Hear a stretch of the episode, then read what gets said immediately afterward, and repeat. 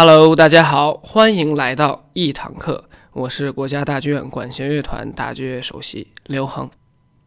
嗯，所以今天作为打击乐声部的声部首席，我想和大家聊一聊关于打击乐的一些故事。就如果提到打击乐的话，大家肯定都会想，打击乐是是你需要敲，你需要打，你需要经过各种砸呀、碰撞来发出特别有意思的声音。打击乐它有很多很多的。对我来讲，可能成百上千种的乐器可能都会被用在里面，甚至很多不是乐器的东西，我们都能用它来发出声音，来制造我们打击乐的音色。嗯，所以可以通过敲击和通过碰撞发出来的声音，你如果把它归纳在音乐里面，这个对我来讲，它都算打击乐。如果说打击乐的历史的话，打击乐其实。是我认为人类最早、最早、最早、最早的一样乐器，就是它是他们我们是人类与生俱来的。因为为什么？因为我们每个人都有心跳，你的心跳可能在你激动的时候会跳得很快，在你平静的时候或者比较平缓的时候，它会跳得比较慢。其实这个就已经是最早的一种音乐形式了。为什么呢？因为你如果现在去听，就是你想听到激动的曲子，它其实都是快速的。比如说你去。现在的夜店，它的速度大部分都都是一百二的 house，咚哧咚哧咚哧咚哧，所以这样它会让你达到一个兴奋的点。当你心情很舒缓的时候，你会听很多现在，比如说听，呃，钢琴曲或者听很慢的、很柔和的东西，其实它是一个。很慢速的，很舒缓的，其实这就和我们心跳一样。所以我认为的打击乐是从哪儿来的？它就是从我们的心跳和脉搏来的。当你心跳脉搏发出一定的节奏的时候，这个节奏就其实已经奠定了你要所表现的思想情感。咱们再往后稍微说一点，你可以说到，我不知道，因为我没有经历过石器时代，没有经历过农耕时代，但是那个时候就已经有音乐形式了。如果你们去调查去了解，你会知道我们会有。祭拜会去祭祀，然后会祭天祭地，这里面都需要在我们人类认为很盛大的或者是很庄重的一种形式。那他们是什么呢？其实就是在吃饭和睡觉和干完工作之后的茶余饭后的唱歌跳舞。唱歌跳舞，我们知道唱歌你可以拿嗓子来唱，跳舞你可以用脚或者是用身体去表现你的肢体语言。但是在这些里面，往往需要一个。很让人能亢奋，或者是你可以用一个东西可以让所有人去统一的一个东西，这是什么？这个就是打击。所以你最早的可能我们用来敲一敲，你拿一根小木棍敲一敲地板，在大家跳舞的时候，你敲哒哒哒哒，他们跳更更更更更更更更更更更，就这样子的节奏就是这么慢慢慢慢出来的。所以这可能就是最早的音乐形式，因为那个时候你不可能去发明。除了人声以外的其他的音乐，你可能会慢慢慢慢的才会有我们现在的这样乐器，所以我认为这就是最早的打击乐。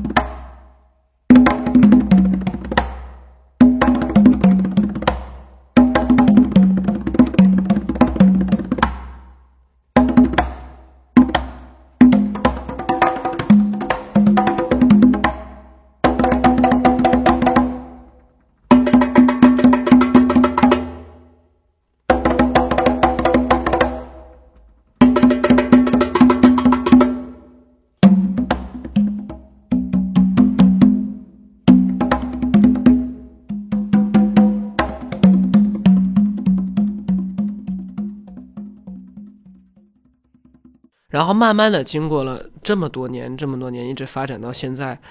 我们打击乐真的是有成百上千种乐器。就你如果全世界来说的话，如果我要介绍打击乐的话，我可能会把它分为成两类。这两类包括什么呢？包括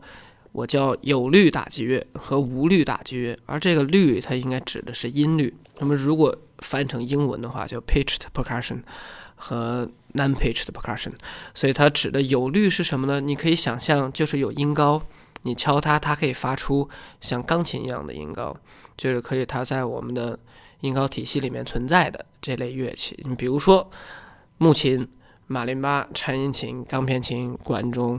你世界音乐里面会有卡林巴，然后会有马林布拉，会有全世界各种能发出音高的，包括我们中国的编钟，包括云锣，它都可以发出我们固定的音高，就是和我们音律有关的音高。而另外一类无律的打击乐器，其实就是不能发出这些音高的。你比如说鼓类。在 KTV 里面用的沙锤儿，或者是铃圈儿，就等等等等这些鼓类的乐器，我们大部分见到的鼓类的乐器，或者是我们通过碰撞发出的响器。你比如说在寺庙里面，或者是道观里面，它的那种磬，梆，它可能是能发出来一个，你可以测到它又是什么样的音高，但它的目的不是为了发出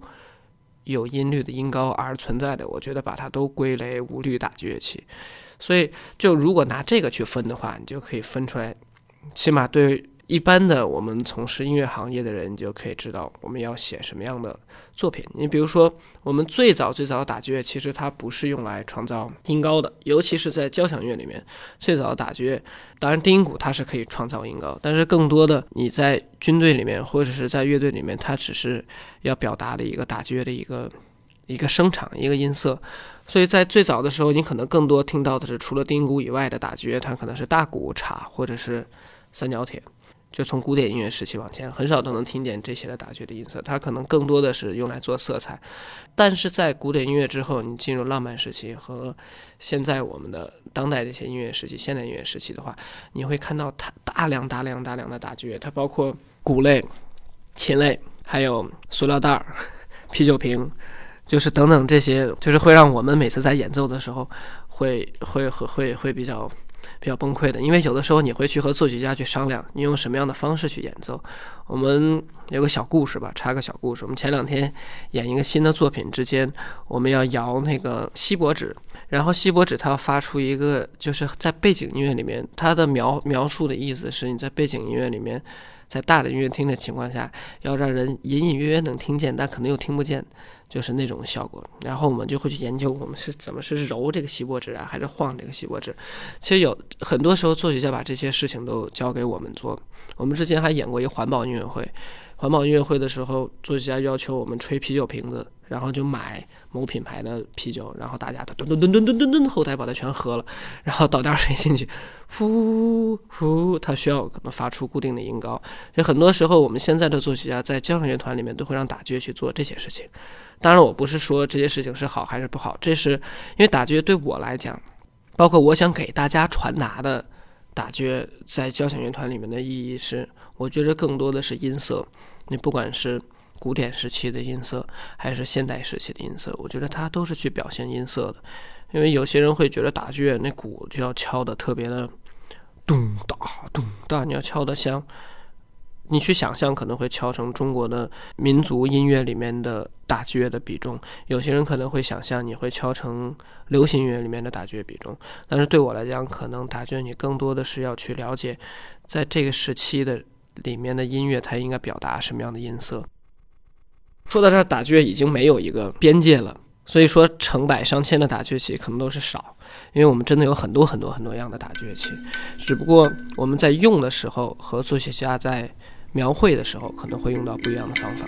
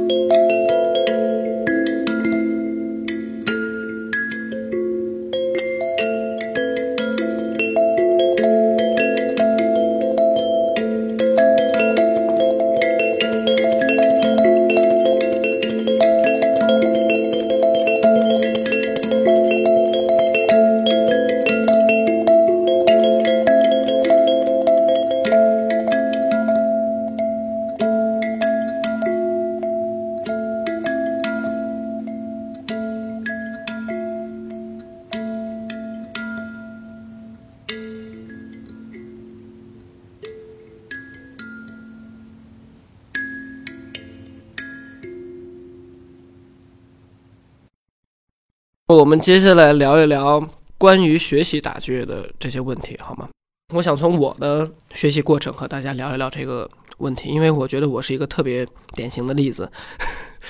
首先，我出生在一个音乐家庭里面，然后我父亲是西安音乐学院的打击乐教授，但是我从小都没有学打击乐，除了在我上初一的时候用了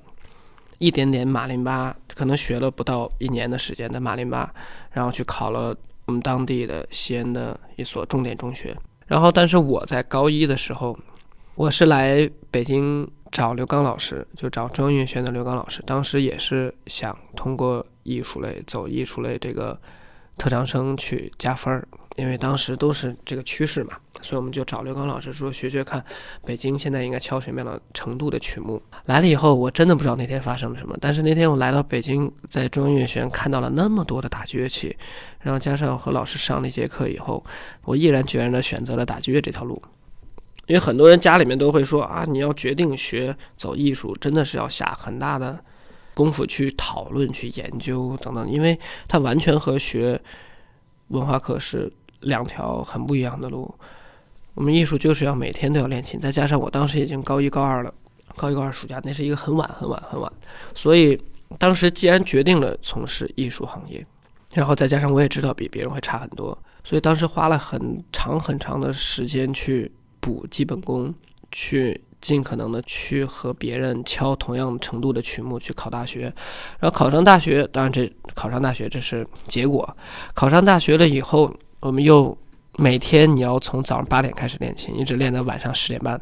基本上学校的每个人，我不知道其他专业，起码我们打剧的专业，基本上每个人他都会每天起码练六到八个小时的琴。就你抛开文化课不算的，当然也有一些比较忙的，比如说已经在外团有工作的，或者是他会忙一些演出的，可能不会练那么多时间的琴。但是我们的的宗旨就是从头到尾都要练琴。我前面说了这么多，其实想说的是，你一旦从事了这个行业，你要练一辈子的琴。这个也是当时我的老师、我的父母跟我说的，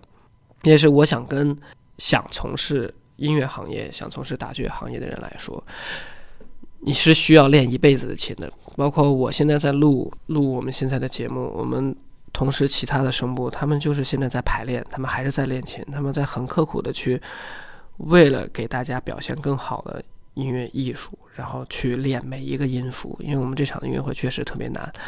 所以刚才聊了这么多从事音乐行业的，我想再从我的角度聊从事打击乐行业的。你从事打击乐的行业，我认为从我的角度认为，我觉得比他们拉小提琴的，还有他们去弹钢琴的那些人会幸福太多太多太多太多。你要学打击乐，你想考中央音乐学院，你起码要练马林巴，要练小军鼓，还要练丁鼓，或者除了丁鼓你不练，你要练一些其他的组合类，或者世界打击乐，或者民族中国民族打击乐，因为你要练三项东西。所以可能你早上练了四个小时的时候，你已经不想练了马林巴了。然后你下午可以开始练小军鼓，你从基本功开始练，这是我的练琴方式。中午最困的时候去练基本功，听着节拍器，然后练完基本功了练小军鼓，然后再回来再练马林巴。然后晚上你可以练丁鼓或者其他东西，这是我考学之前的状态。因为当时一天是八到十个小时的这么课，我不会觉得我一天练了十个小时，我的手指头已经累得不行了。然后我的脖子，因为我知道练小提琴，他们脖子这儿都会夹的特别疼，就是不会有这种物理受损，然后也不会有太多的练十个小时练不下去的心理受损。我觉得这个是打击最对我来讲最有意义的，也是最跟其他的不一样的。然后以至于我到学到现在，我现在今年毕业了八九年，我现在还在每天去练一些。其他的东西，我现在在练南印度的一样乐器，它叫 Kanjira。Kanjira 是一个特别吃手指头功夫的一样乐器。我为什么要练它呢？因为我在视频中看到了 Kanjira 演奏 Kanjira 的人，他的音乐所带出来的魅力，所以我专门去买到了这个鼓，然后去练它。这个是我的生活的一个状态。这也是我为什么说你要一直不断的去练琴，尤其是你学习了打击乐，你更应该去练琴，因为全世界的打击乐乐器太多了。我们不只是交响乐里面的这些乐器，当然你要首先在我的工作，因为我的本职工作是国家大剧院管弦乐团，我首先在可以完美的完成我的工作的情况下，然后你如果有业余的时间，你可以去开阔你的打击乐视野。有很多人都会去选择练习架子鼓，因为架子鼓它确实是现在流行音乐的方向。有很多人会去学习练世界打击，我就是那种练世界打击的那种，因为它可以让我更多的思维去宏观的把控全世界的，嗯，从古到今的音乐的走向。然后也有很多人会去练中国大剧，去重新学习中国大剧。我最近也在和中央音乐学院民大的老师，这也是当时我的同班同学，我我们已经研究了两年了吧。从上一次我获那个参加了中央音乐学院的那个民族乐那个比赛，然后写了一个中国民族的一个独奏的作品，然后获奖。从那时候开始，我觉得我们得写一些中国的大剧的东西。然后从我们的从我们年轻人就是新生，我们会说一些我们认为的可能或者我们想象的中国大剧的可能会长成的样子。然后就是你要花大量的时间去研究。我们打雀最大的乐趣就是演奏各种各样的世界的打雀，因为当你接触到这个音乐的时候，你才会发现它的魅力。拉丁为什么很多人喜欢跳萨萨，是因为拉丁打雀的魅力；为什么很多人喜欢跳肚皮舞，是因为中东打雀的魅力；为什么人喜欢喜欢看印度电影宝莱坞，那是印度打雀的魅力；为什么有些人喜欢去听？京剧会听京戏或者听地方地方戏，那是我们中国大剧的魅力。这才说了四个地方，但是全世界我们有很多很多很多的国家，我们有很多很多的民族，很多很多文化。那每一个民族都有他自己的，他最鲜明的乐器其实就是大剧。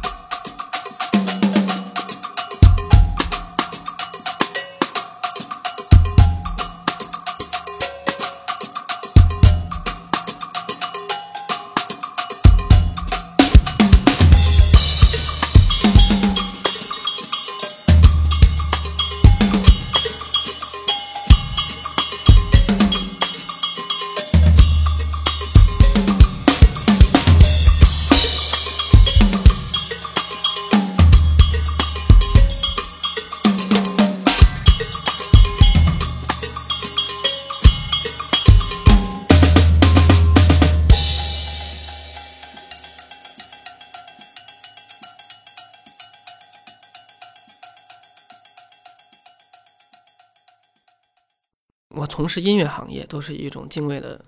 心态来从事。我觉得我的信仰就是音乐，因为音乐可以给我带来喜怒哀乐，可以给我带来快乐，可以让我，就是它可以表达任何我想表达的东西。我觉得这个是音乐最神奇的。所以，当你掌握了很多很多很多的乐器，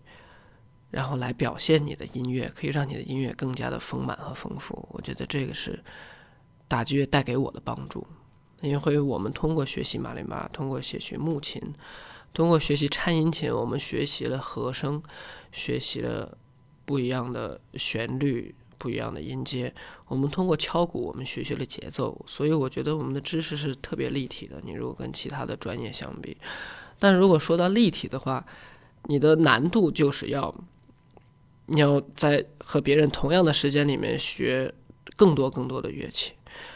所以你经常会看见在乐团里面，我们打击乐的人在后面跑来跑去。为什么我们跑来跑去？是因为你刚敲完这个大鼓，可能作曲家就要敲你下面，就要敲木琴。然后，但是一场音乐会，你们知道，我们不是只演一首作品，我们有很多作品，很有可能大鼓在乐团在下场口这边摆着，木琴在上场口那边摆着。当然，我们几几乎不会让这种情况发生。我们可能会在之前把乐器挪好，但是有时候你不得不出现这种情况，是你刚敲完这样乐器，你就要去敲另外一样乐器，然后完了你要再返回敲其他的乐器，因为作曲家他会根据音色去给你写很多很多不一样的乐器，让你去表现。你假设以前的情况下是一个人一样乐器，你假设一个定音鼓加三个打爵，那我们这场就可以有四种打爵音色。